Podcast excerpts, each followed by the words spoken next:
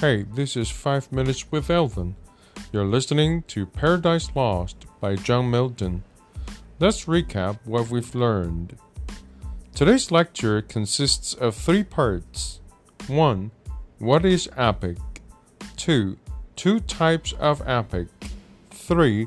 Paradise Lost. Theme, structure, and two ideas for discussion the original sin and free will. First, what is epic? According to the Handbook to Literature, the epic is a long narrative poem set in a remote time and dealing with the heroes and heroic deeds important in a certain civilization. The epic follows certain conventions, among which we go through a list of nine. 1. Argument 2. Invocation to the Muses. 3. In medias res. 4. Cataloging. 5. Long speeches. 6. A journey to the underworld. 7. Stock epithets. 8. Epic similes. 9. Division into books. Here's a fun fact the Chinese Han culture is one of the few cultures which don't produce any epic. Since history had long been recognized and classified as a serious field of study, creative writing that combines mythology and genealogy was never encouraged. History is history. Mythology is mythology. Any act that blurs the distinction was considered unthinkable. In Confucius' times, historians could die three generations back to back only to protect historical records true to the fact. It could only be ridiculous to tell the future generations that their ancestors were gods or demigods and that your tale is based on true stories. Second, two types of epic.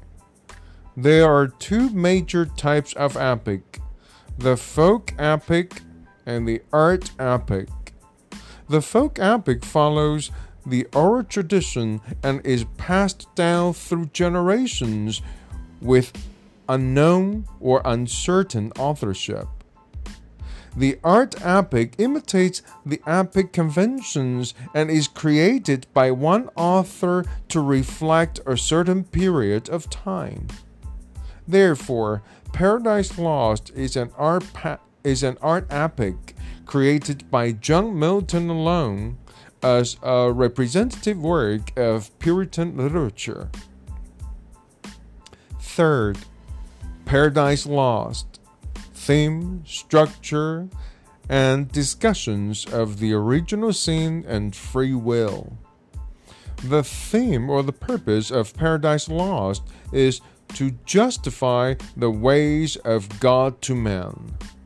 In other words, the theme of Paradise Lost is to explain why God treats humans the way he does and make and makes humans go through the creation, the fall, paradise lost, repent, laboring, the damnation of Christ's blood, and paradise regained.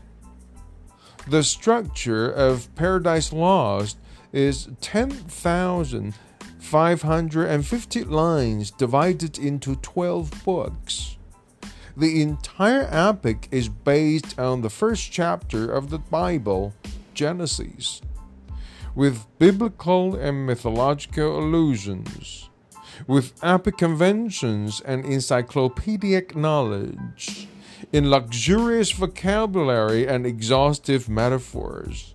Paradise Lost is also known as the Baroque Genesis.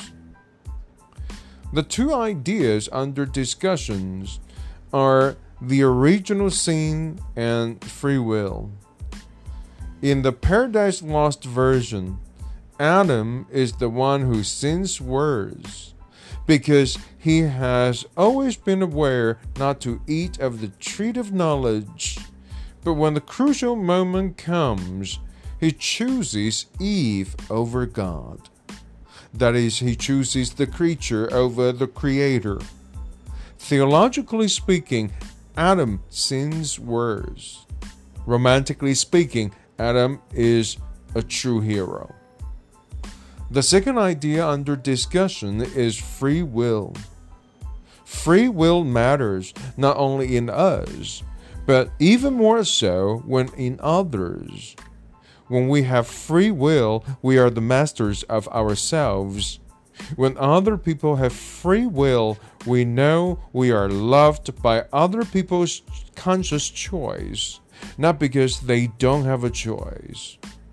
By free will, and only by free will, we can have true love and true friendship. We are loved because when people had the opportunity to love someone else, they didn't. They choose to stay, and that is a true relationship. This is 5 Minutes with Alvin. I'll see you in class.